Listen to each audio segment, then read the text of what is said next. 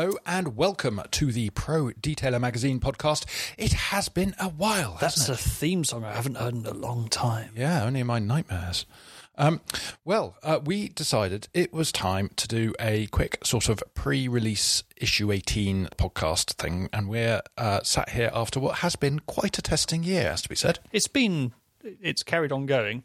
we haven't had any sun either, which has kind of ruined the entire year for me. Yeah, we had no it was a. Thursday, there was a little bit, but oh, when was that? uh, ba- back in like June, I think. May, June. Yeah, yeah. Been horrible. It, it's that's that's been pretty horrible, and in fact, weather has been the source of many trials and tribulations of late. I mean, I blame Liz Truss. Oh well, I, I, it's all part of that bloody mini budget she did last year. I blame all Tories. Um, but uh, anyway, the uh, upshot was our office got flooded back in October the twentieth. And um, it had half a foot of water in it and destroyed pretty much everything. I mean, it didn't just have water in it. Uh, yeah, we had some floating objects uh, and uh, flotsam and jetsam.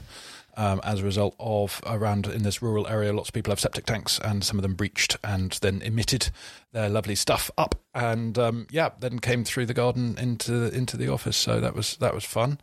Um, other developments? Well, uh, we're now sat in my front room because obviously there is no office. So- still haven't quite finished drying it out yet. no, it is. It's sucking four hundred and something quid a, a month in electricity on, on sucking crap out. So that's fun. So if you do hear, we are as a result surrounded by dogs and other bits and bobs that you normally get in a household. So if you do hear barking stuff, that is what it is. We haven't captured them. They are here, and I can't get rid of them. And it's only because you don't want to turn the heating on. Uh, I won't turn the heating on. That that costs money. and at the moment, that don't work. Um, so anyway, we we've we've sort of got by, and to our amazement, uh, we've managed to get 18 out to the printers, um, pretty much on time. Mm-hmm. I mean, maybe a week later than we have done. Yeah, we we normally do it a week about a week earlier, but that kind of takes into account how long we were down when the, the flood came out. the flood is limited, and also, uh, to be fair, we were originally when we were planning this issue out in September, we were planning on going to Poland, we were planning on going to Italy, we were planning on going to lots of places that we didn't. So then we ended up going to various other places, which we will talk about shortly. Yeah. Um, so yeah, given we've we've about turned on stuff, I think I think we're. we're I mean, I'm not one for giving oneself a, a pat on the shoulder or anything, but we've we've. I can't do that it. anymore. I get cramp in my shoulder. So it's all fun. But um, issue 18, uh, as you can imagine, will kick off with the CCA, uh, the Car Care Adventures. Oh, it kicks off with news, actually. Uh, no, you're damn right. Absolutely. Uh, Right, to be fair, there's a front cover as well and contents page, but it, yeah, they're fairly generic. no, we've got a really good, really, really good cover this time. I, I think it's my favourite. I hate to say it, but I Mark love for- yellow. Mark for anniversary. Well, you see, no, cars, cars. Uh, uh, apologies uh, to the owner of the car, but uh, cars not my. I mean, it's it's not golf, but it's the colours. I'm into colours, and it's yellow, and that's cool. It's a Porsche yellow. Is it? Yes, Ah, well, I like I hope that so. that's what we've written. That's what it said. That's, what, that's what you got from uh, from Joe. That's yeah. I, I yeah, Yeah. he would know. He painted it. Um, and and originally we I, I went and did the shoot down in, in Wales, not Wales, and uh, he well I'd done it all very bright white colours with the yellow in the middle, and I thought I like it, but it's not quite there. And then we both decided because we did have an option for a front cover that was so close but didn't happen, so it was our fallback. And then uh, Ian, you turned the background kind of black, basically. Yes, kind of inverting a lot of the colours in there um, with the magic of Lightroom. But no, Yeah. I don't want to seem like it's an over process because it wasn't originally a very nice, very good photo, Oh, well, thank you. but which made it better. As with so many things. Um, so yeah, so that was I, I, I do like that cover. I think my favourite otherwise is nine, which is the BMW in. It was weird how the front covers are with cars that I'm not really a big fan of. Um, but it was BMW. Also Isn't it weird how none of the front covers are yours? What do you mean? none of the front cover cars are yours. oh no, they're none of mine. No, well, no one in their right mind would put an old Subaru on the front of a of a magazine. I thought you meant the driveway. I did actually. In fairness, I did an April Fool's this year, which was uh, Uncrashable Three. Uh, when it was just about to be stripped down by Toby for for um, vinyl wrapping, and uh, did a joke front cover saying that it run one Salon Privé, and I did get one message to Paige asking how do you enter your car to Salon Privé. Was it not Salon Privé serving you legal notice? how did your car survive all the flood, by the way? How sorry, how well? Ah, so yeah, the the waters started rising in the morning. We were supposed to be up at uh, UKDA having a meeting uh, with various people, and uh, I basically called, "Sorry guys, uh, currently got an issue.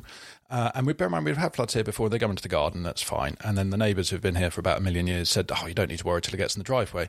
So then it got in the driveway, and uh, I the first thing I moved was Uncrashable Three because obviously that's my most valuable possession. Uh, that well, not valuable monetarily, although it's probably close, but but uh, It's most susceptible to rust. it, it, no, it's not too bad. It's, it's uh, the Gen three is terrible. That's off the road because the rust has got to the seatbelt mounting points, which is slightly awkward. That's Boris the Outback, um, which will return with a manual gearbox at some point, maybe I hope with a low range. Um, but uh, yeah, so I moved Uncrashable up the drive a little bit, and makes drive sound really big, but there's just a little bit around the side that I've been hiding him away from all the, the thieves that exist around here because you know Swindonia.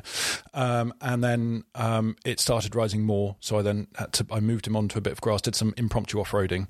Um, much to the entertainment of all the local villagers who are also out in the street watching their houses sort of slowly descend under the floodwater, um, which was tragic. And then moved. Uh, Well, they need something to laugh at. yeah, it was bit, bit of joy for the village. well, there's like a, I don't know, 10, 11, 12 year old kid who's got a, a tractor, like a proper yard tractor, that he f- hurtles up and down just for fun most of the time. And he's got a PTO that he runs pumps off. So he comes and basically offers to pump out stuff with his tractor. And um, anyway, PCO. uh, power takeoff. Oh, okay. Spinning axle thing that Yeah, you can yeah, attach yeah, yeah, to. yeah, And uh, anyway, so he said, Oh, I could tow you on there because you'll never make it up there. At which point, my intended approach, which was slow and ginger so as not to do any damage, bear in mind it's lowered, any damage to the splitter and all that side, was just to creep up there slowly. For fear of having to be towed in a baby tractor by a child, I decided that speed and power in a Clarkson Esquire was the way forward um, and basically rammed it with great speed and power. Um, it survived. It, Mm-hmm. I mean, it, I think some of the rear diff might still be in the grass, but it, it survived. It wouldn't be the most embarrassing thing that's ever towed your Subarus. No, no, it really wouldn't. Renault van, wasn't it? Uh, lots of things have towed that car. Yeah. Lots of things. But then it's towed quite a lot of things in its previous life. But let's not go so down the that hole. Audi, all okay? Mm, I moved it once, thinking it'd be all right, and then it got up to the door sills, and I missed it by about five minutes, I think, and it started getting inside, and I've already got mould issues in some of the leather door cardy bits that it's got. The mould just kind of reappears, and then some Egypt in a van decided to speed. He was a policeman, actually. He was a police van. Speed through the village, making a bow wave that then just pushed it that much over, and that's when it went over the number plate at the front. I thought, right, we've got to make moves. So I fired up the V8, fired up the Quattro, and then very slowly drove it to the bridge over the motorway um, to try and store it there. And then the motorway shut, so that bridge then suddenly had thousands of cars trying to get shortcuts through, and I was just sat there with a scowl and a beard on, trying to make sure nobody would come close to my car. Um, and then the Fiesta van that did fine, and the electric turns out electric's pretty good in water because they're so heavy they don't float and they don't have any sort of suction or you know exhaust or anything to worry about. Um, so that went out last, and that pretty much pushed. You know that was that was at- number plate level, and it was fine. I think I said to you at the time, got, I, electric's are always going to be really good in, in uh, not complete submersion, but going through deep puddles, except for the Tesla, which the, the panel gaps would be the biggest worry on. Well, at least none of us bought. Oh. Oh yeah, that was the other thing that happened. Pretty much in No, the no, same I'm par of tragedy. I'm sure we've spoken about this before. I did buy a. Yeah, no, we, we said in the last. we? Um, yeah, we said in the last magazine. Cause it feels still recent. When I see it, I think, "Oh crap, the HMRC have arrived." And Yeah, but you don't see it for very long. No, no, and I never hear it. So yeah, Yeah. Uh, uh, recap on the cars. Covers done now. News, interesting news. News. We were just voicing this because we mentioned how Stjarnagloss have moved to a very large new factory. Uh, I think I might be slightly in trouble with Cav because I suggested he might be five foot nine. I estimated his height so that you could get an idea of scale. And in retrospect, he might be a little bit more than five foot nine. But I always, I mean, I, I know he's not as tall as me. I always look down on him. Um, so anyway, he I can't think of anything to compare it to. N- n- Well, PJ, but then PJ is an inch taller than me, and Cav always looks tiny next to PJ. But then so does any Homo sapien. Um, so yeah, but also we didn't. We failed to mention that uh, Dodo have moved as well. So Yes. I think I accidentally said that. And Crankalicious. And Crankalicious and the whole the whole Whole shebang. empire. Because they had loads of units on that uh, industrial estate where they were It was it was an empire, yeah, and and some were rented out, some are owned, some are leased. I- it's complicated. they? Have they found somewhere for the ambulance to sit while they carry on? They, I'm sure they have a secret storage place because the number of times I ask if we can go and do a shoot with that awesome Saab um, uh, or the Ambulo or even the Berlingo Speedster V6 thingamajiggles, and the only offer I get is Cav's bloody BMW, which I've repeatedly said I, it just breaks my camera lenses. I took some nice shots of it in for the last issue. Um, and and that's kind of I feel all one should have to do when it comes to E46 BMW. It's nice enough, but it's not worth a two and a half hour drive. Yeah. All the fake carbon fiber. Anyway, um, so I, it's banter. We, we, we, we mutually respect each other's cars, although I don't think Haver's even seen the Scoob. It was just a little blue dot in the distance. Um, so yeah, we do. We well, that was one of the news things. There were various other bits of news, mixed sort of interest. Uh, Koch-Chemie in Colour Lock is an interesting takeover. Yes, Koch take, taken over the uh, the German leather repair brand. Um, some disties are going, aren't they? So Swissvax disties selling up shop. And Yeah, they're changing over. I don't know if they've found a new one yet, but that's something that's happening in the new year. Uh, I- IGL. IGL changed over. that's gone to Scotland or something, isn't it? Yes, yeah, they moved up from uh, down south. Because I think it's brought into Holland and then sub-disted out from there. Yeah, that's that's a whole. I think I think that uh, ages ago I was uh, I was in, Well, you're a Kenzo master. I was yeah I used Kenzo at one point and that was that was a big thing at one point where they was bringing over into Holland and then bringing it over into the UK from there. So there were extreme middle middlemen taking extra money for quite an expensive product already. But Yeah, well, post B word, it makes sense to come straight. So yeah, anyway, uh, so that was the news, and then as there said, are other things in the news. But yeah, you know, pff, we're not going to give it all away. it. We expect that seven ninety nine. um, so uh, the first stop was Waxstock, which was so. It, this year we had a day and a half, and it was a different format, and I. For one, liked it because it meant there was more setup time for exhibitors, including the Friday, and the Saturday afternoon was kind of a bit quieter and calmer, and kind of you felt like you got more things done. Um, and they were kind of mixed on the ground, so to speak, getting kind of people's feelings. Um, uh, it was a mixed reception. I mean, what did you think of it? I'm just trying. I, I did come up on the Saturday, didn't I? Yeah, you made an appearance. Yeah, I came. I came on Saturday for a bit. It was, it was much calmer. Um, not as much. I think I've, said- we've said this before. Not as much um, sort of B two B professional stuff going on as I think a lot of people envisaged, envisaged it might be. Yeah. Um, did it detract from the Sunday? No, I don't think so. I think the Sunday was just as busy as ever, and I think Yeah. everybody either did two days or just the one day on the on the Sunday. But um, yeah, like like like I think we, we, we say in our, our roundup, it was a it was a pivot. It was a one way to go. I think there is a lot more that they could potentially do with it. There's lots of scope, lots and lots of scope. Particularly, I, the most of the aggro I was getting was from the kind of professional crowd.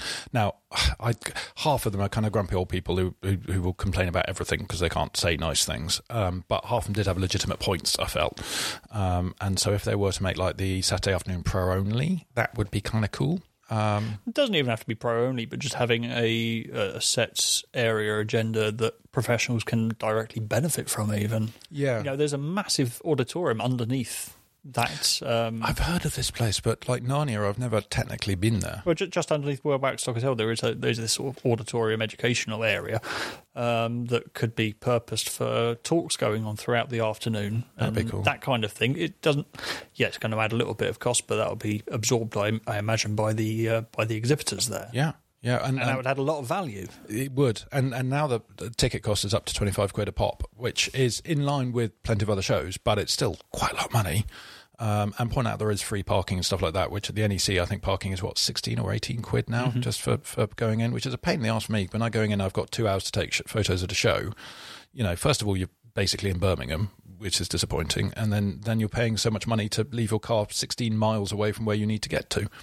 Basically, in Coventry. Yeah, yeah, it's it's it's, it's bad. Uh, but anyway, so that was Waxstock. We've done a nice big feature on it. We've gone through featured cars. There's a, a, a, a Beamer you'll notice before, which is a 540i AC Schnitzer belonging to Dan Wood, uh, which won uh, the the kind of the main competition. I'd like to point out that there was also a lovely Subaru there, uh, which I believe came second in the competition and owned by the same chappie who did well last year as well. Um, so you know, just want to point out Once Subaru. again, Subaru finishing slightly behind a BMW. Oh, I've got a comment there, but I, I can't make it on a, on a family uh, uh, uh, thing. Um, so we then we went even further north, didn't we? We we took an aeroplane, despite nearly getting electrocuted by thunder and lightning. that was my breaking my duck. That was the first ever time in my 13 years on this planet that I've ever actually been to Scotland. I, it was weird, wasn't it? I've got as far as the wall before and stopped. Went, well, it's here for a reason. I've got my passport with me. Looks a bit cold. See, well, I regularly in Scotland. I love Scotland. I, I particularly like it above the kind of Glasgow, Edinburgh central belt. It's the Cairngorms and Inverness is pretty, but strange enough, I very rarely get an excuse to go up there. So Edinburgh's nice enough, though. The shuttle from the airport's nice, but we The, didn't. the, the it. bit of Edinburgh that we saw, the sort of getting to the airport and then driving five minutes away from the Okay, airport. Just well, take it from me. I've walked around the whole was town, nice enough. so yeah, it is. It's lovely, um, and uh, that was for Clean Fest, which is like it's it's kind of a detailing show, but it's also a it's more about detailed cars than detailing cars. Modified. It's modified, But not, well. not yeah, not even so much about the uh, modifying to make it go faster, but modifying it aesthetically. Yeah. And it was it was interesting. It was a first show I've been to where people are allowed to walk around with um, cans of beer and dogs and animals and, and stuff It was, like I thought it was a really good show. yeah, it was a nice atmosphere. It was definitely definitely worth the um, the day there and back. Um, Yeah, it was a long day, mind, but yes, it was. Although EasyJet decided to get very expensive at that time for some reason. It's, you know what flight prices are going up and down like a yo-yo, and we managed to go when it was high. Um, I think it was it was still cheaper than using a V8 petrol, but only just. but really good atmosphere there. and Hmm. Lots of lots of little clubs exhibiting, as well as some really interesting um, mods Yeah, in there as well. there was I some- really like the little Bedford fan still. That was cool. the little pickup Bedford with, um, and the other one that reminded me is I used to have a 306D turbo, and I took it to a Koss. Uh, who tuned it at vast expense to go ever so slightly less slowly, and uh, they were big in the max power days when I was young, and I, I want to say hip, but that never really happened. Uh, and they had a 30 no, no 306 seat uh, saloon, but they turned it into a three door. And I think anybody who's of, of my generation will remember it. It was a kind of a limey green color. Um, and I'd never seen that car in the flesh. And finally, I did manage to see that car. And they had a couple other like 206s and then Oh, these are the ones outside on the field. Yes. yes, Yeah. There were quite there were quite a few there that remember from sort of max power shoots. Yeah, well, I think they've still got the stock All, of most of those show cars. of them. Yeah, yeah. No, I, I, they were the real deal. Some of them. Um, I remember when magazines were cool. Yeah, Yeah, Yeah, sorry about that. We'll we'll never do that again. Um, so anyway, after after Scotland, uh, we made our uh, well. Actually, I went down to Kent and covered the Lake Country kind of reopening opening day um, at the same place that they've been for a while, but now it's fully Lake Country uh, without the kind of the KDS undertones. Um, so that was a a fun afternoon. They had a of particular note was a fake AC Cobra. Don't- It was a DAX or something like that, but he had a monstrous LS motor in it and did the most irresponsible but very cool burnout I've ever seen. Um, and it was hilarious because there were people there with their pops and bangs, 140s and, and, and little, you know, girl cars, uh, Golf R's and stuff. And this hairy grey man comes along with this Cobra and, and basically, yeah, just, it, it was insane. It was insane. There You was, try and do burnouts in Fritz. uh, no, that wouldn't be a good idea with No, the four wheel drive. no, wouldn't no, work. No, and and and he's only three hundred and sixty odd brakes, so that that probably wouldn't happen. Um, but we did that, and then and then we did our first foreign foray, uh, which was your responsibility, really. Where's that? Well, when we were in Switzerland, Switzerland. Oh, Switzerland. I, I can't remember where we're up to in in, in the travels. Well, uh, yes. So I mean, it depends whether you consider Scotland as foreign or not. I, yes, but that's that's no anyway. yes, no. his, his home address. I So back in uh, March time, when I went over to the detailing show over in Tour, Mm-hmm. um, obviously we'd heard of uh, Diamond Protect before. They'd send us some products a Yes. couple of issues back, um, but didn't actually know anything about them. So I finally managed to uh, bump into Roberto, um, the, the the boss over at the, the Swiss manufacturing company that has pioneered this diamond uh, sorry, enriched diamond nano powder, sort of effectively replacing the um, SiO2 or graphene, depending on where you stand in the world, um, in ceramic coatings as sort of the, the, the active ingredient. So, yeah, spent chatting to him, and the more I spoke to him, the more. Frankly, the more interesting I found him and the company. So we saw him again at uh, Waxstock, and we were saying, "Well, we need to come over and learn a bit more about this, see what it's about, see if there is see if there is anything to it, effectively, or if it's just another one of these He was a, he was a very charming man. He speaks six languages, is Italian, spent a lot of his time working in Russia, Mm-hmm. uh, and I think sometime in the States and England. He, he came to England, I Well, think. Kazakhstan, he spent a lot of time in. Yeah, he was a well well travelled fellow. I mean, I, I consider myself fairly travelled. I've I've been to Basingstoke. Because he, he used to one of his things. He used to deal with weapons contracts, Yes, and would basically have to go in between all these NATO countries negotiating with their foreign office I, I, ministers. things details were shaky, but I get the impression there are some countries that are not allowed to supply certain things to other countries, but they're all allowed to supply and buy to third parties. So. Well, it's not even that. It's it's things like you know the uh, the Eurofighter, where we man- manufacture some of the bits, France manufactures some of the bits, Spain manufactures some of the bits, etc., etc. Yeah. So, but in order to sell the Eurofighter to Sudan or something like that, he'd have to get all of these other countries to sign off on the bit of paper. It's not just a one central Eurofighter incorporated that can sign it. That's it, and it's like the tanks going to Ukraine as well. The the uh, what you call it, Leopard twos. They you had to get permission off Germany, even though the, it would say French or, or Polish tanks. They have to go back to Germany Well, and say, "Look, Switzerland that wanted to send over the Leopard tanks, I think. Oh, okay. Well, I know plenty of people wanted to, but they all had to seek. They were bought on the basis that you couldn't just put them on Auto Trader, Yeah.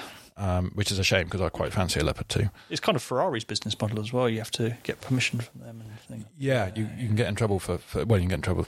We, we won't talk, in fact, because we can get in so much trouble just mentioning things. Leopard, the, the Ferrari of the tank world. there you go. Phew. Um, so yeah, we went over to Switzerland. It was a um, it was an interesting trip. It was really good. Uh, flying over to Geneva, lovely, lovely part of the world. Although we couldn't see most of it because it was foggy. Uh, got picked up by Roberto. Went and uh, had a tour of their lab. Saw some um, coatings being made live in front of our eyes and bottled. So we've got the whole process down in, in uh, photographs for once, which is nice. Yeah, Which we- haven't actually had before. You know, we've we've seen it being made, but we haven't been able to photograph it for whatever reason and everything.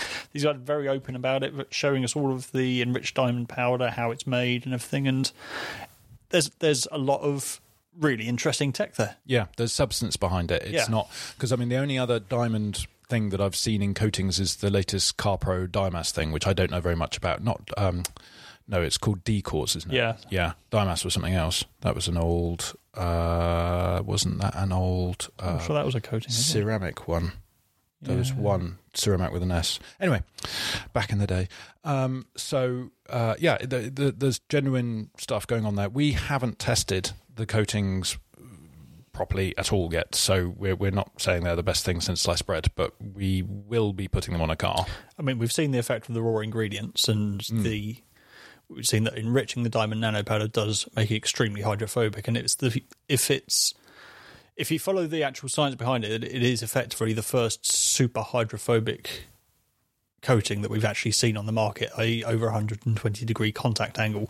They don't make that claim because they can't guarantee that's going to be replicated in every single scenario, but the the powder itself is 140 something degrees, and once it's put into the coating, that drops down to about 132 degrees. So they've still got 12 degrees to play with before it stops becoming super hydrophobic. So you've got a really good performing coating from that. Yeah, the powder's insane. You, you once it's been um, enriched, you can you literally put a water droplet and it'll encapsulate a water droplet, so you end up with a spherical water droplet that's like a little bead or a marble.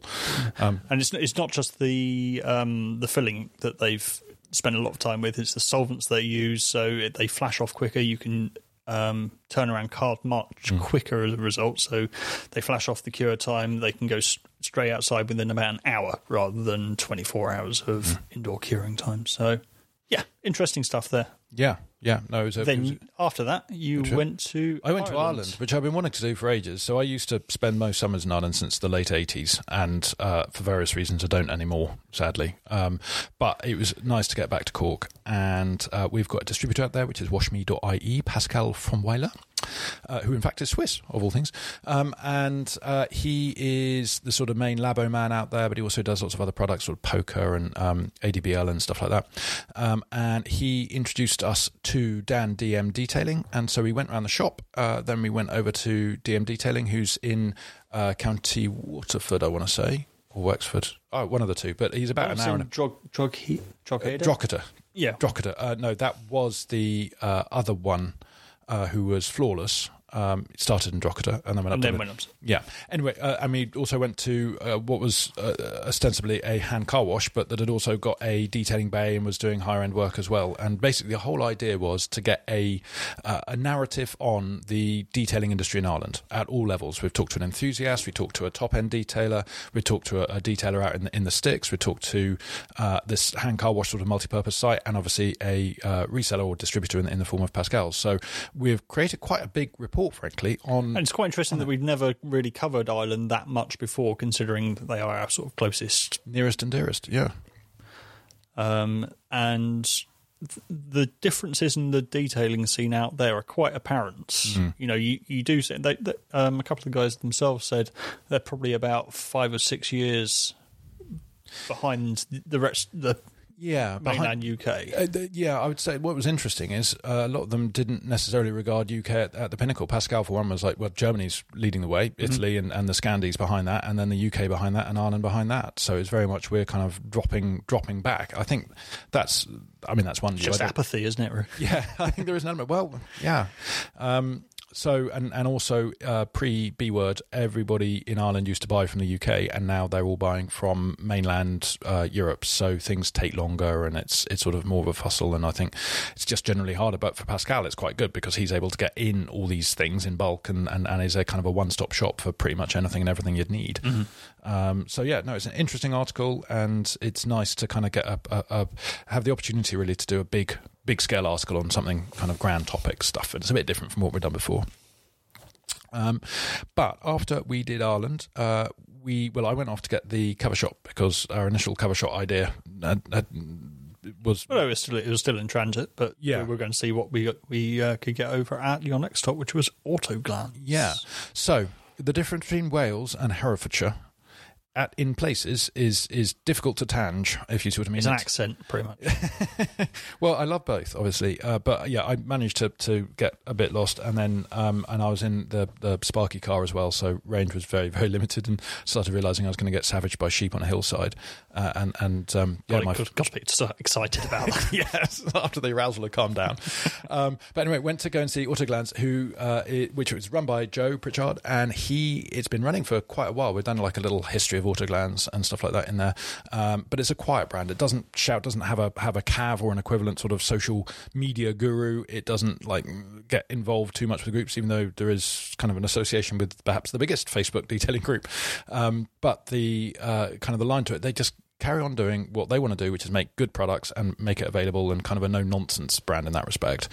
Um, and we've tested a couple of their things over the years, and when they won the mega it. test. They did win Co, the co-wan Co-wan? co-wan Gokwan. they co-won the uh, glass cleaning mega test with Garage Therapy. That's both true. very good uh, cleaners in their own right. Yeah, and they were and they were different as well. The GT one is more flexible, but I felt that in the right conditions, the um, moonshine was was superior in, in, in certain situations. So yeah, it was depending it was on what you're trying to uh, what you're trying to clean off. and it smells like good enough to drink. Um, but don't drink it because it gives you the shits. Um, so uh, yeah, we did that, and that was really nice to go around there. And they're proper petrol heads. I mean, they're not necessarily the sort of petrol heads you want to mix with. You know, they're, they're vagists mostly. Lots of lots of vaggy things, but lots of interesting cars. And they've got their own spray booth, so they actually do proper work there. I think I think you find the terms vaginists. Veganists. but they, were- they have a meeting called Vaginia. There were, there, in, in their defence, there were some other decent, interesting cars, um, and uh, their new project kind of show car for this coming year is a Mark II Golf that's currently white, so that'll be fun. I do quite like a Mark II Golf, quite. Better than Mark Three. Yeah. haven't met many people that go, "Oh, Mark Three Golf." Well, you did No, I'd when I first met you. You No, had I'd a black. Was yours a four? yes, Oh yeah. Oh, the it Mark. anniversary. Oh yeah, of course. Yes. Yeah. All right. All right. Pipe down. Uh, well, that was That's why I was box. quite excited about it. Come on. Oh, I had one of those, but I painted it Battleship Grey. God, that car was terrible. Um, So uh, anyway, that's uh, kind of the end of our our, uh, CCA saunters, uh, and uh, then we, before the break, we'll go briefly through the new products. Mm-hmm. Um, so as an overall thing, I have to say, bit disappointed. It was like getting blood out of a stone with new products this time around, Yeah, wasn't it? it was difficult getting Not just people. actually getting the products, but getting information on them, finding interesting new products as well, because there's a lot of uh, V2s, V5s, rehashes, and things like that.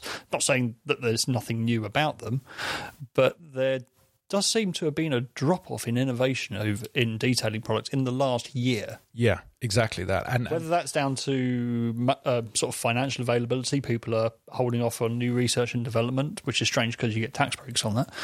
Uh, I think there's an element of uh, post COVID, there was a, a rush, and then this is the lull slightly after the rush. Um, also, it's always disappointing in, in the winter issue because they release all these things at SEMA, and so we get to see all the new things, and then we don't actually get them in our hands. Yes, they don't actually exist in any other country apart from the prototype that they've taken over to SEMA in the locked flight, um, the Pelican cases. Exactly, like exactly. And I did uh, this. We've got a proper article on SEMA, and we still un, un, unable to go to SEMA. But the um, uh, I involved. I think I worked out. I watched 22 hours of video footage from various sources about SEMA this year, and um, yeah, so I learned a lot. You didn't accidentally misspell that, did you?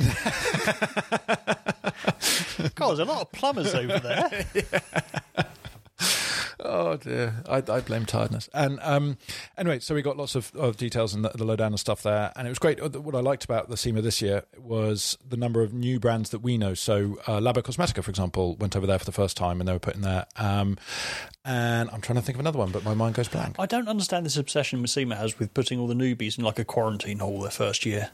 I've, I don't know. I Is don't- that you know, if if nothing else, you want guys that are spending out the money to come over there for the first time to have a really, really good experience. So you think put them in with everybody else, not in the holding pen, effectively, which is the North Hall. But if you're a regular SEMA goer and you just want to see the newbies, then you just go to that hall and your job done. Because bear in mind, the whole kind of area of SEMA is But then all the existing huge. all the existing guys don't get the exposure to that. exactly, it's a it's a no win. It's a very strange rule, is all I'm saying. I'm not Yeah. saying it's particularly bad, right or yeah. wrong, but you know, it's, it's odd. It is odd. Is odd, but those it was interesting and watching those. So we've got a report on that and all the new stuff that has come out. And in uh, the states, a lot of it was going to be available in kind of Q1, Q2, 24, um, which means that over in kind of the rest of the world will probably be six months later. So maybe ready for the next season. It was quite interesting as well how many companies kind of hijacked the SEMA um, bug, if you like, to launch their own new products without actually going to SEMA because you had new new product releases from It was Gyeon and CarPro. CarPro with the two big ones. Very interesting products as well. They've got coming out. Um, well, so Gyeon have, have redone all of their bottles now. They've got a couple of new products. They've also got some Seat accessories yeah. and masking tape, which I've only seen a um, CGI of. yeah CGI thing. Yeah. I'm not entirely convinced it exists, but it's in there just in case it does. It's clever though. Uh, The annoying thing is, I presumed they would be there, so I spent ages going through videos specifically looking for CarPro and, and Gyeon, and I only realised that no, they were basically kind of pretending, saying, "Oh, for SEMA releases, we're doing this. We're not actually there because we don't want to spend hundred billion pounds having a stand, but we'll we'll kind of give the impression."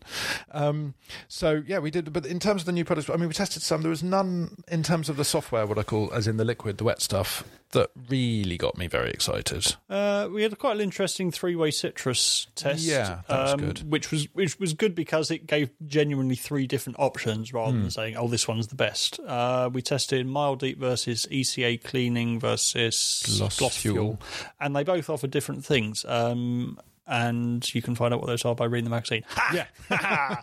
no, th- no. To be fair, they um, th- there there were differences in terms of the the appeal for them. So you got a bit more of a value for money versus uh, stronger chemistry in there for slightly more effective cleaning, but with a bit more risk in there, um, and kind of a, a, a middle ground, if you like.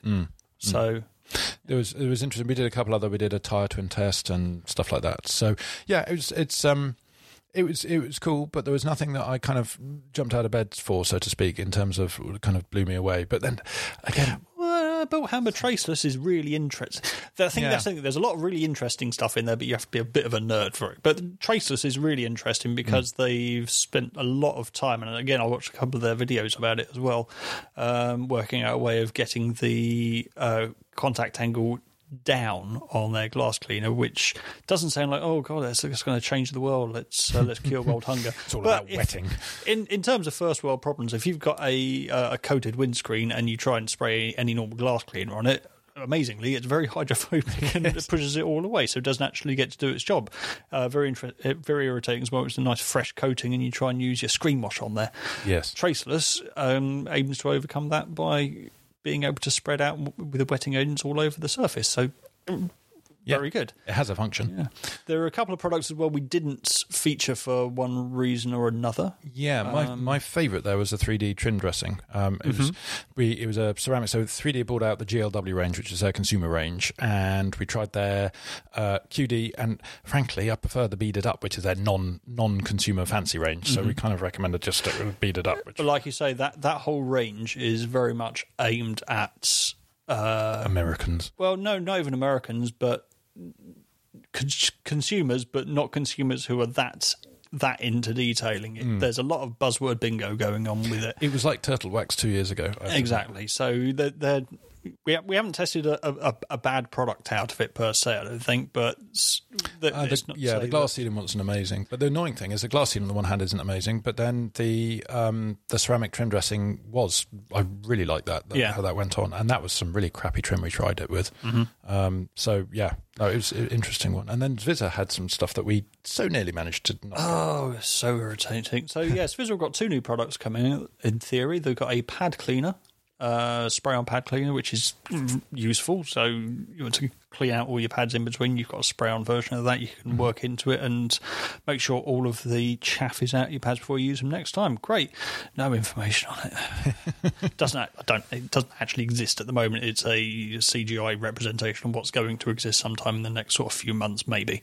yeah, Uh, and they're also making changes to their pad range as well, changing over all of their pads to be this new thermofoam that is really good, but unfortunately, that also means that all their nice budget economy pads, which are also very good pads but just don't have the thermo technology, going to have a price bump, mm. kind of taking away the point of them. So I don't know what they're what they're playing at over there, but is yeah. Thermo still new? I feel like it's been with us for long enough now that we just sort of refer to it as Thermo. Like, I don't know. of- Thermo is fairly new still because I think they that's only been out for about eighteen months or so. yeah, yeah, fair dues. And, and, was- and they have refreshed that thermo range as well since Yeah. then. So That's true. Um, and then, like, uh, we got the Diamond Bright glass cleaner for uh, RVs and stuff, and we really like the Diamond Bright glass cleaner, and we recognise it because it's got a very special smell, and the way it works is is kind of you can tell it, but it was it- basically the same as, it's, as it's the Diamond. Bright glass cleaner. Yeah, They have a glass cleaner and they've just added art for RVs on the end of it. yeah. So Very good cleaner for RVs, but you can just it a glass cleaner. use the car one buy it in bulk. Um, so yeah, and then um, more interesting, I think, was the hardware side of things. We had some really quite sexy things there, and these are the we'll we'll we'll take a little break after we're doing the hardware just to let you recover. Um, but first up, there was a battery powered full size machine from Rupes at last. Um, Ian, you had much playing sessions. I saw you putting your whole weight on a bonnet to see if you could stall it, which failed. Um, and as in you failed to stall it. I failed a lot of things. Nothing new to add another one to the list. no, no, no. Had the new machines over from both Lake Country and from. Um, so, so from Rupes and from Lake Country. That's why I couldn't Yes. think of Lake Country and Lake Country. Hang on, no, from Rupes and from Lake Country. So from Rupes we had the new HLR 15 and the 21 over, uh, both running on 18 volts, 5 amp hour batteries, and pff, cut to it, impressive. Very mm. impressive. You know, you can tell that they are four year, years newer in terms of technology than the Flex machines. It really shows through. And if nothing else, Flex needs to get their act together and Yeah. start start looking at updating their machines because otherwise, Rupes are going to wipe the absolute floor with them. I think. Mm. Um, with the Udos, we didn't actually get a chance to try it. No, so we had a 110 volt UDOS, and uh, so you have to buy your own transformer like the old Porter cable days. Uh, but uh, Until someone- the 220 volts. until the comes two, yeah, so the 220, 240 will come out. Um, but as I say, we had this kind of pre-release thing, and uh, someone who remained nameless, it wasn't one of us, uh, managed to destroy the Amazon special transformer. Uh, so we had a kind of a, a look and touch, but don't kind of turn it on approach. It's kind of like Yeah, they've uh, they've updated the um, switching mechanism because it's now three in one rather than Mm-hmm. five in one. It goes from rotary to eight mil to fifteen mil, mhm. so they Um, dumped 21 and 3 mil. which is strange. I would have kept fifteen and twenty one. Frankly, I would have gone away with the rotary as well Mm.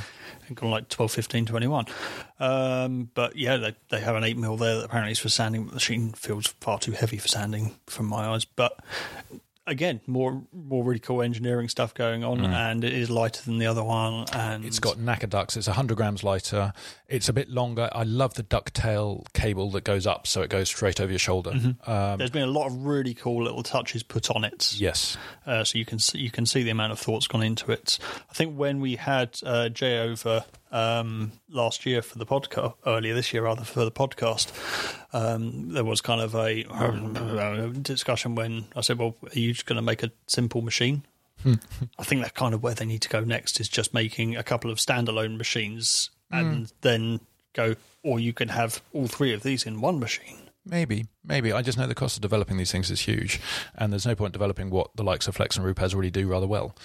Um, so a bit of sort of ingen- innovation and ingenuity, I, I do appreciate. What I really like about the Udos, in, in kind of existentially, is it is designed with left hookers like myself in mind. Um, so you can use it's it's like with guns, is that you always learn how to use a gun whether you're left or right-handed in the same way. There are some very specialist left-handed guns, sort of brush loaders and stuff like that, but the generally speaking, you just put up with it as a right as a left hooker.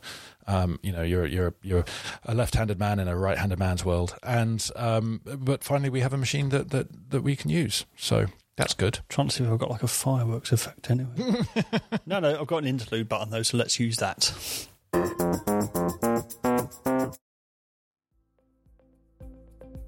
I hope you're enjoying the Pro Detailer Magazine podcast. Just a little reminder you can get your own copy of issue 18, i.e., what we're talking about, uh, on pre order if you go to www.prodetailermagazine.com.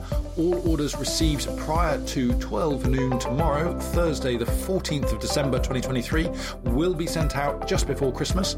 Any orders received after that will be sent out shortly after Christmas. Anyhow, back to the podcast.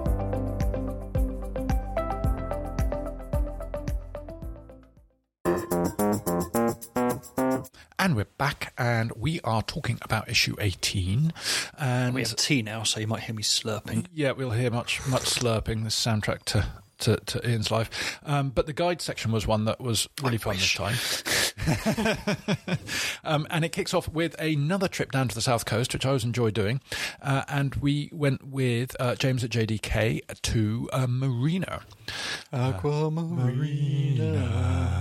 and uh, the uh, element of boat detailing we're doing is uh, teak decking, which sounds really niche because it's really niche. But uh, the interesting thing is because of TikTok and other nefarious powers in this world, um, people are doing it wrong and destroying teak decks, which can cost up to one hundred and twenty thousand pounds um, on boats. And so things like pressure washing and heavy scrubbing and stuff is a bad idea for a real teak deck. So we give you everything you need to know about teak decks for that time when we all get our super yachts. Also, Rolls Royce.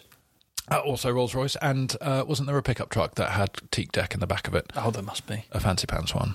Anyway, yes, so teak. You, you read it and you'll know your stuff and become particularly interesting at dinner parties. Uh, and then we got on to the tip of the matter. Uh, and there's a bit of a history to this. the You laughed, I laughed. yeah, yeah, yeah, just move on, move on. I was trying.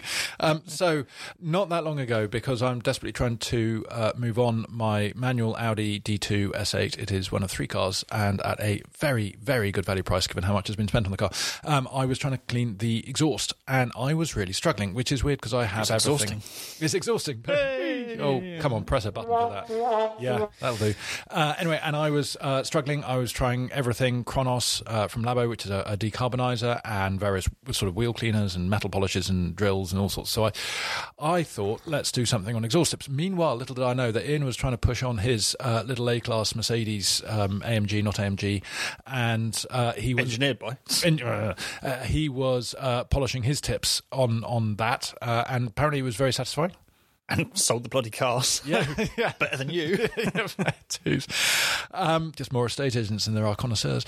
Um, but uh, the uh, upshot was that he thought, let's do something on exhaust tips. So we both. to be fair, I I spent probably two or three hours just going through the motions of getting all this old carbon off and everything like that, and really successful and polished everything up and put them back on the car. And I went, shit, I really should have photographed some of that. I, I, I did have a similar thing, but I'm glad I didn't because I basically failed. So uh, I went down to Devon and picked up and another S8 exhaust because I thought it might be specific. So it's got a stainless steel kind of almost billet, probably not um, uh, tip tr- trim, so to speak, on the back, which is welded onto the back of of, of D2s uh, to the point where the whole exhaust is one piece from factory. And if you want to change the back box, you actually have to cut it and then get there are special brackets that Audi provide at vast expense for you to reconnect it. But anyway, so I found another of those uh, at the lovely D2 Doctors and bought that down. And then we had uh, you had a Bimmer in, didn't you, for a bit of fluffing? Yeah, no. One of, one of my customers had a um, uh, E46 that is lovingly restored and taken care of for far too much money. But you know, it's everyone's got to have an obsession. But his his tips were in, his tips were in need of buffing.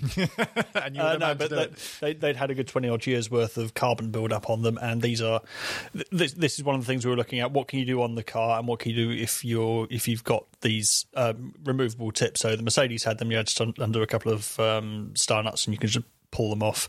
BMWs have them, they're on um, shims and there's no screws on them. Uh, my old A5 had them and we actually took them off when we did uh, issue 11 when we were doing that refurb on the A5.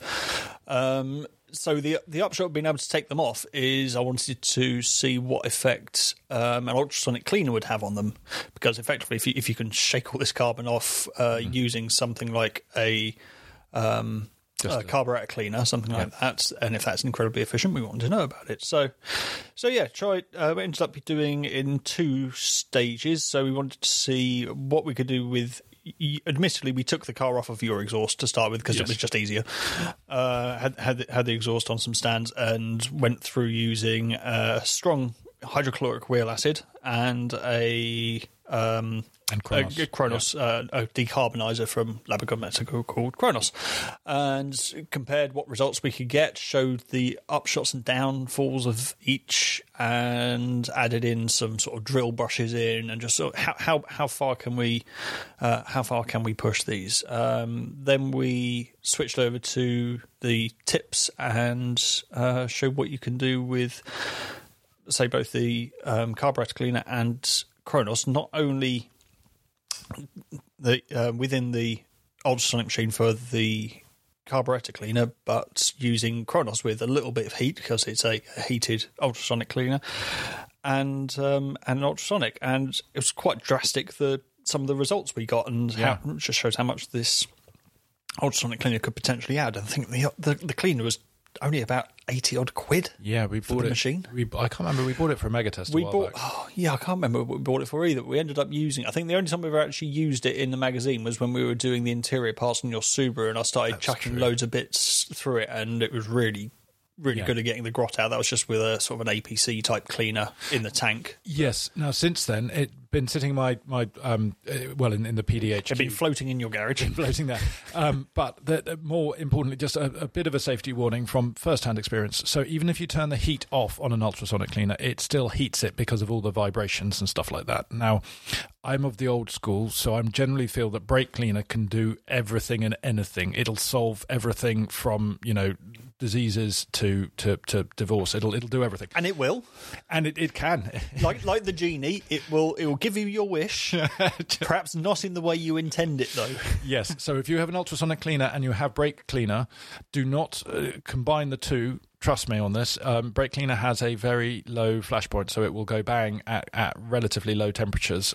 It's not even that; it's the phosgene gas that's rela- that's released by brake cleaner, um, and I think it gases off at something like I can't remember if it's ninety degrees or one hundred and thirty degrees, which is why you should never use brake cleaner on hot brakes, um, because I think it's as low as four parts per million is terminal. Right. Yes, To, to, hu- goes- to humans, Yes, to lungs. Even to birds. Yes, in, into your lungs, your Marlboro-soaked lungs. Benson Hedges, thank you I've very been much. smoking for years. I, mean, I don't need. I can. I can ignore ignore a bit of exhaust gas. I had Benson's special filter back in the day, but we're not promoting smoking. It's very bad. We both vape now. So yeah, whatever you do, don't take advice from Bert on uh, using brake cleaner. Yes. Don't. Well, do take my advice when I say use brake cleaner, but not in a uh, ultrasonic cleaner because you, you can get bang bangs. Um, anyway, moving rapidly on from explosions, um, we did chemistry corner. Well, you did chemistry corner on SLS sodium lauryl sulfate. Yes, and it's one of those um, chemicals that's in so many of the products we use, and we don't really know that much about it. So it was just breaking down what it is, what it does, what the alternatives are, dangers, and the benefits that it gives you. There's a really uh, nice little experiment in there just to show the um, basically what wetting agents are, and that's because that's one of the functions of of SLS is a wetting agent, and how that's used to increase efficiency in a shampoo, for example. So rather than just beading up all over the top of your protected car, it will actually wet itself out and spread over a little bit, like we were talking about earlier with the Bilt. Hamber Traceless. Um, yeah, and it's just a, a way you can visualize that yourself at home if you so wish with only Blue Peter badge. Yeah, and again, more first aid material. We are providing everything the new romantic would need, really. Oh, it does lubrication. It, it does. um, and then we had a monster article on green detailing. So, uh, detailing in an environmentally conscious way. And this was a, a I say a team effort. We we we spread our wings and and made contacts and talked to, to cleverer people than us and various manufacturers who are doing uh, varying levels from uh, provi- uh, providing sort of refillable uh, bottles, which is great, and stuff from concentrates, great, and using recyclable plastic, which is good, or plastic that's already been recycled, which is better. Uh, and even one company, and I'm trying to remember whether it was Maldeep or Glossfuel, I think it was Maldeep, uh, had recycled loo paper and used recy- uh, biodegradable labels and tape. Yeah, and, that's more deep. They've gone quite deep in it in their quite deep in it at their um, at their HQ. They've got solar panels everywhere and uh, recycled boxes. They're recycling as much as they can. It's it's a, it's a good aim. You know, we we are by no means tree huggers here. Um, oh, well, we have an electric car. Thank yes, very but but but even le- but even less so than I. Um, See polar bears every day of my life. but no, it, it's it's got almost got to the stage where there there are fewer and fewer excuses for manufacturers not to take environmentally friendly routes to their packaging, to their distribution, to just how they put their stuff together. Um, you know, you see a lot of um, you see, sorry, I've seen a couple of um, manufacturers bring out glass bottled. Um, products which they've tried to label up as environmentally friendly but then you find out that it's actually more energy intensive to recycle glass than it is to make new Yeah, out of silicon, and, it- and, it's, and it's heavy. Um, so transport and, and so we've been looking at the whole kind of carbon footprint of everything, and also we've given you some tips on how you can reduce your things. So little things that you might not have realised. So, for example, per minute of usage, you use less water using a typical pressure washer than you do just using your garden hose. Um, so you know, use pressure washers, not hoses. Yeah, it's not. It's not a. It's not trying to guilt you into uh, feeling bad for the environment. It's just general information that you can use to maybe make make the odd little change. You probably won't even notice that cumulatively can make quite a big effect. Yeah, I think just by researching it, I'm going to be pressure hosing instead of using the, the, the garden hose to water the plants. I'm going to be using the pressure hose now. It's it's it's, it's going to be a good idea, I'm sure. Um, but moving on from horticultural destruction, we did a celebrity interview, well, a detailing celebrity interview. Somebody who we actually I did an interview with him on camera back in 2017 or 18, um, but finally we've got him in print, and he's Absolutely fascinating bloke as well. Yes, genuinely, really, really interesting. And I put him in the kind of the same level as your, your Mike Phillips sort of thing, and it is Jason Rose. Uh, so Jason was previously Meguiar's for many, many years. Uh, ran his own detailing company that actually paid for him to go through college and all sorts. Uh, and uh, of of late, I say of late for really quite a long time, he's worked for Rupes and was instrumental in setting up Rupes USA.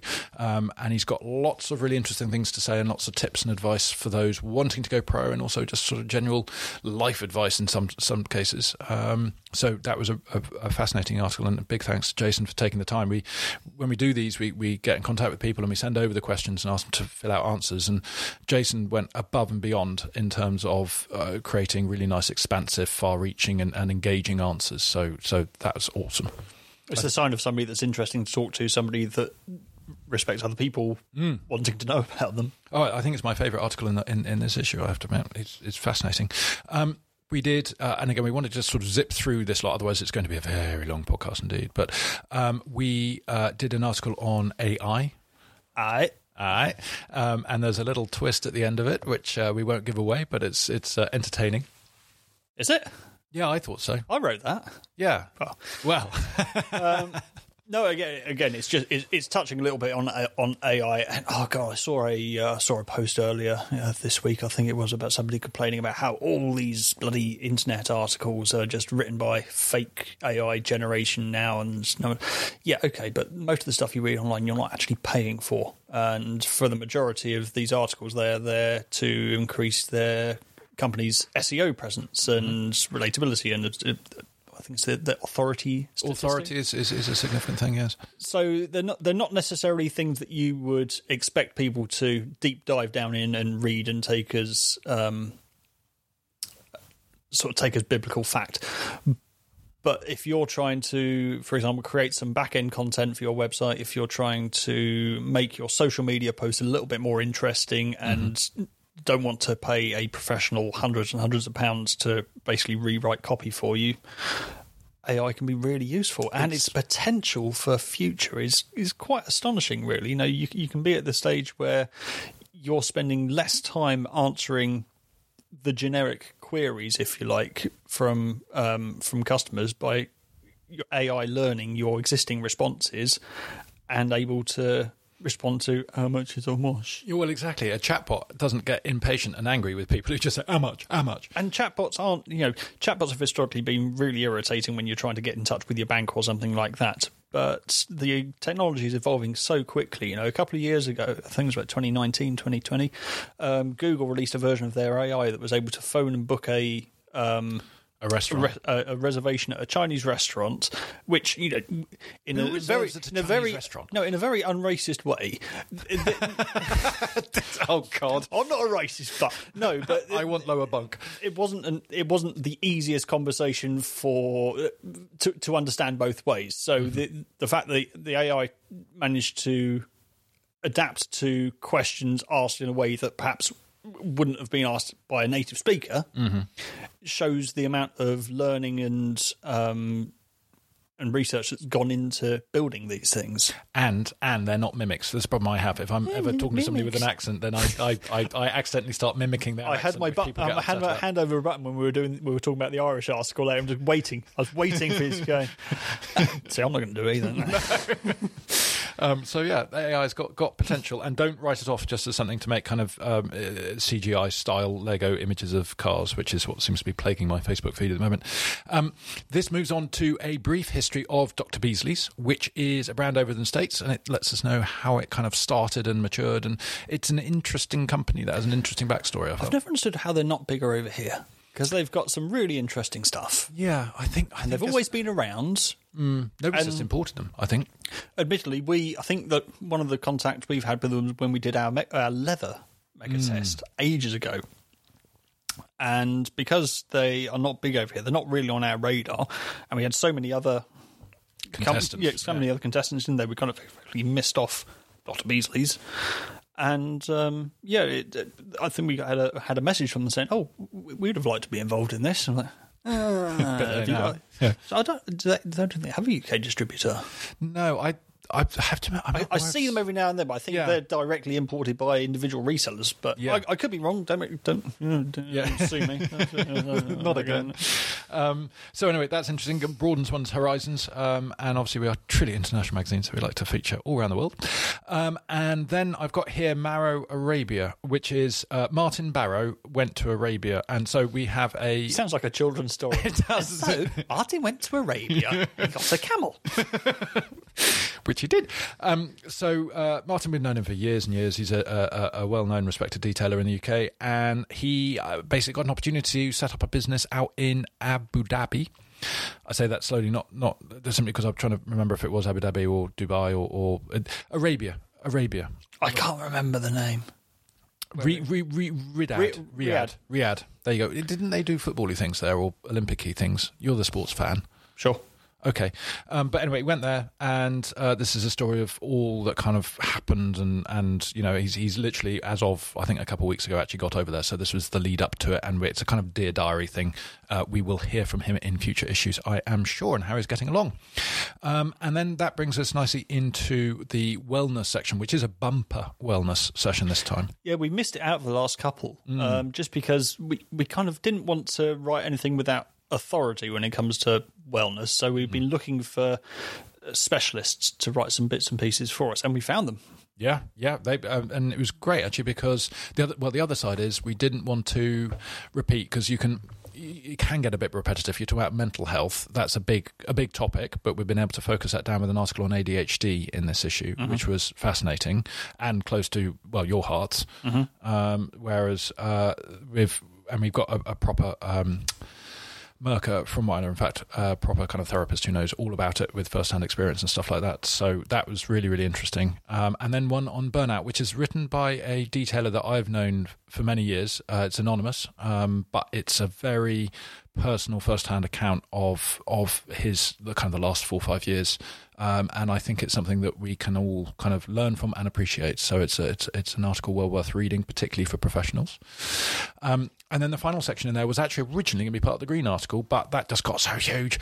Um, we talked to Andreas Nuna, who is the che- uh, the chemist, the boffin, uh, also the doctor of neurogenetic something or others uh, from Nanolex, uh, and he's a very cool guy. And he kindly answered lots of our questions on chemical safety with a view both to human health, but also to environmental kind of health and safety, um, which doesn't sound super exciting, but trust me, it is. If you wanted to make some of the most poisonous chemicals in the world, just read this and do that. Very straightforward. It's exciting to know which bits not to drink. Yeah. it's, it's always good knowledge to have tucked away in the back of your noggin. It is, I mean, my default is always try it and see what happens. Mm, toluene, spicy. Potassium cyanide. Um, so uh, we do that, and then uh, the final kind of bit of the uh, Trader Talk section is on branding, which is an article that has, this is a it's an, this is an in joke. They're not very funny, but basically, Ian wrote this article about three years ago. And it's been our kind of uh, we want to get it into the mag every single time, and then for whatever reason there's not space. But this time, uh, an advertiser who will remain nameless completely let us down, along both with with uh, side editorial side, and we were screwed. So we we put it in, and finally it's got an airing, and it's a hilarious article. Um, I know it doesn't sound it, but trust me, it's got some cool kind of graphics in uh, where we've fiddled, we've kept the color scheme of a particular brand, but then I changed. think hilarious is a little bit of a stretch for it. There's a low bar at the moment. It's December, Yeah. um, and uh, no, so it's a fun article, well worth reading, and we're just very glad to finally get a little it bit out. about color psychology, and it's, it's one that's very good for you know professionals and their companies as well. When you're actually designing things out, try not to have the traditional white and red with a car silhouettes. Well, funny you say that. I've been uh, we've also been working on something called Detailer Directory, and the um, th- which has brought us into exposure with literally fifteen hundred valeting company logos. So we've we've started Worth mentioning uh, if you're a professional, uh, go and look up your company and make sure you sign up on it. Yeah, It's free. and many of you will already have a profile there. You need to claim it because we built it, and uh, if you don't, then you can create it. But do check for your own first. Use your postcode to find yourself. Very zen. Very zen, isn't it? um, which brings us on to the MT. That it does. It does. So, well, God, I've not been looking forward to doing this mega test. no, no. This is why I wanted to do tar removers. It would have been easier. It's so boring, Tara. I quite like tar removers. Solvents for. Yeah, but uh, it was, it was they're very binary at the end of the day. They either work or they don't work, and they either fuck up something or they don't fuck up something. So, no, we, we finally pulled out the stops because we were originally going to do this a couple of years ago, wheel cleaners. And we were in contact with Castle, Combe um, to um, the, the the kind of arrangement was that they would go without washing their was it ten what were they Vauxhalls There was something kind of, un, un, maybe MX5s. Something that basically the track experience cars. That, Yeah, I'm sure they were they were hatchbacks. Um, they were they were going to not wash their uh, wheels off. For, I think it was like two months or something like that, and we were going to go down there on mass. And Kuma were going to test all of these, and they'd be roughly the same because that's the problem with doing these tests is finding some way of getting consistent subjects to test them on because you know you got you, you only got a choice of four wheels on a standard car. You know, it's it's very difficult to find cars that are all doing exactly the same thing for the same amount of time that you can uh, reliably test against. Um, so this meant that uh, anyway that that fell through. But so when we finally came around to doing uh, wheel cleans this time, we had to we had to be a little bit of a dictatorship with what we were going to enter, um, which you'll notice that we didn't put out a big, oh, what's your favourite wheel cleaner? on social media as we would normally do for the mega tests. I did on my OnlyFans, but Uh, to be fair, and th- this was so that we could control the entrance, but not so not so we put sort of favourites forward, but so we got a good mix from across the board of different chemistry based cleaners.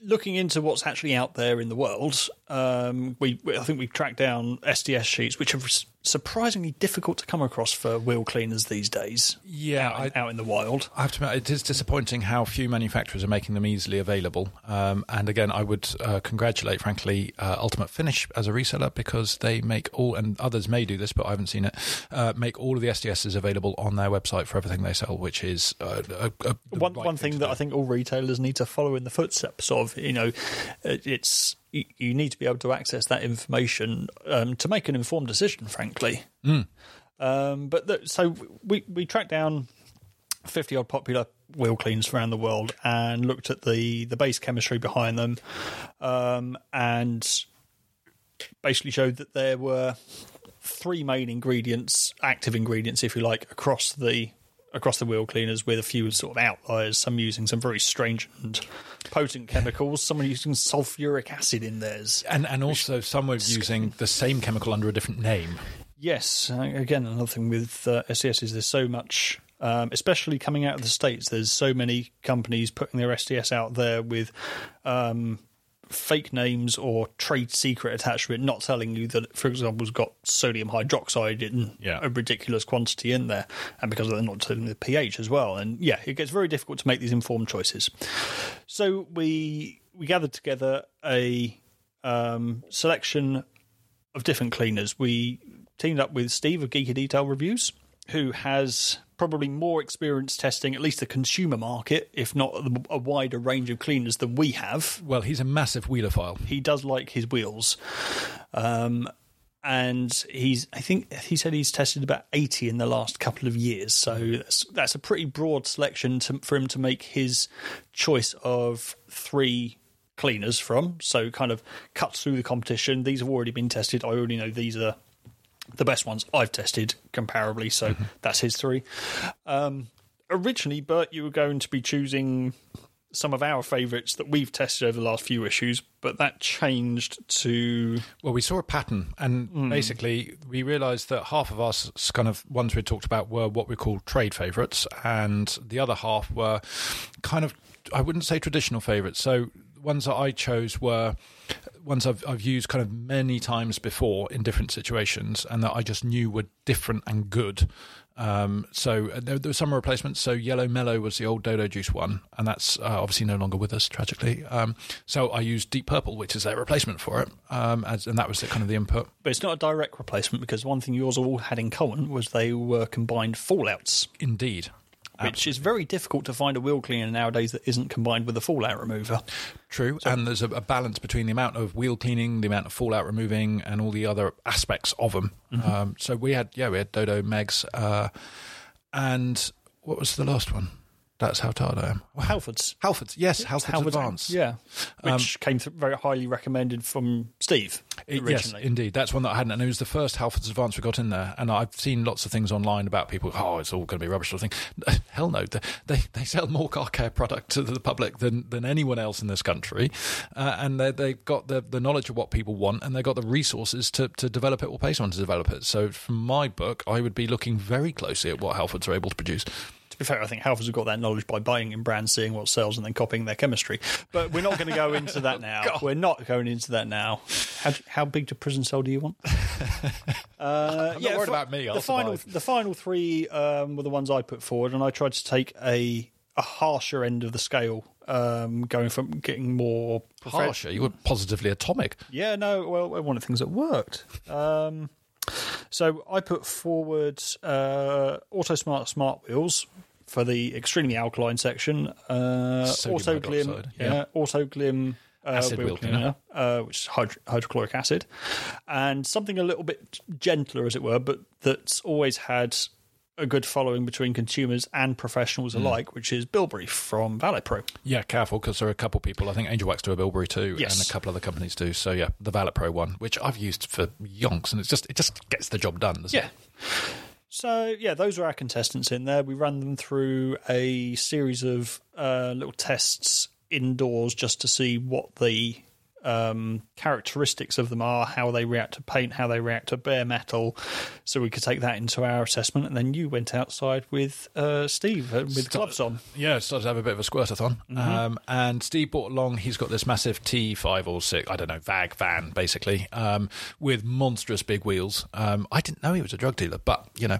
And um, so we kind of divided the wheels up, did some, some spraying, some testing, some swipe testing. Uh, I brought along my equally as manly bright red Ford Fiesta van, um, and we did the same on that. And then a couple of weeks beforehand, uh, Ian and I had shifted down to a breaker's yard and nicked some wheels off a BMW.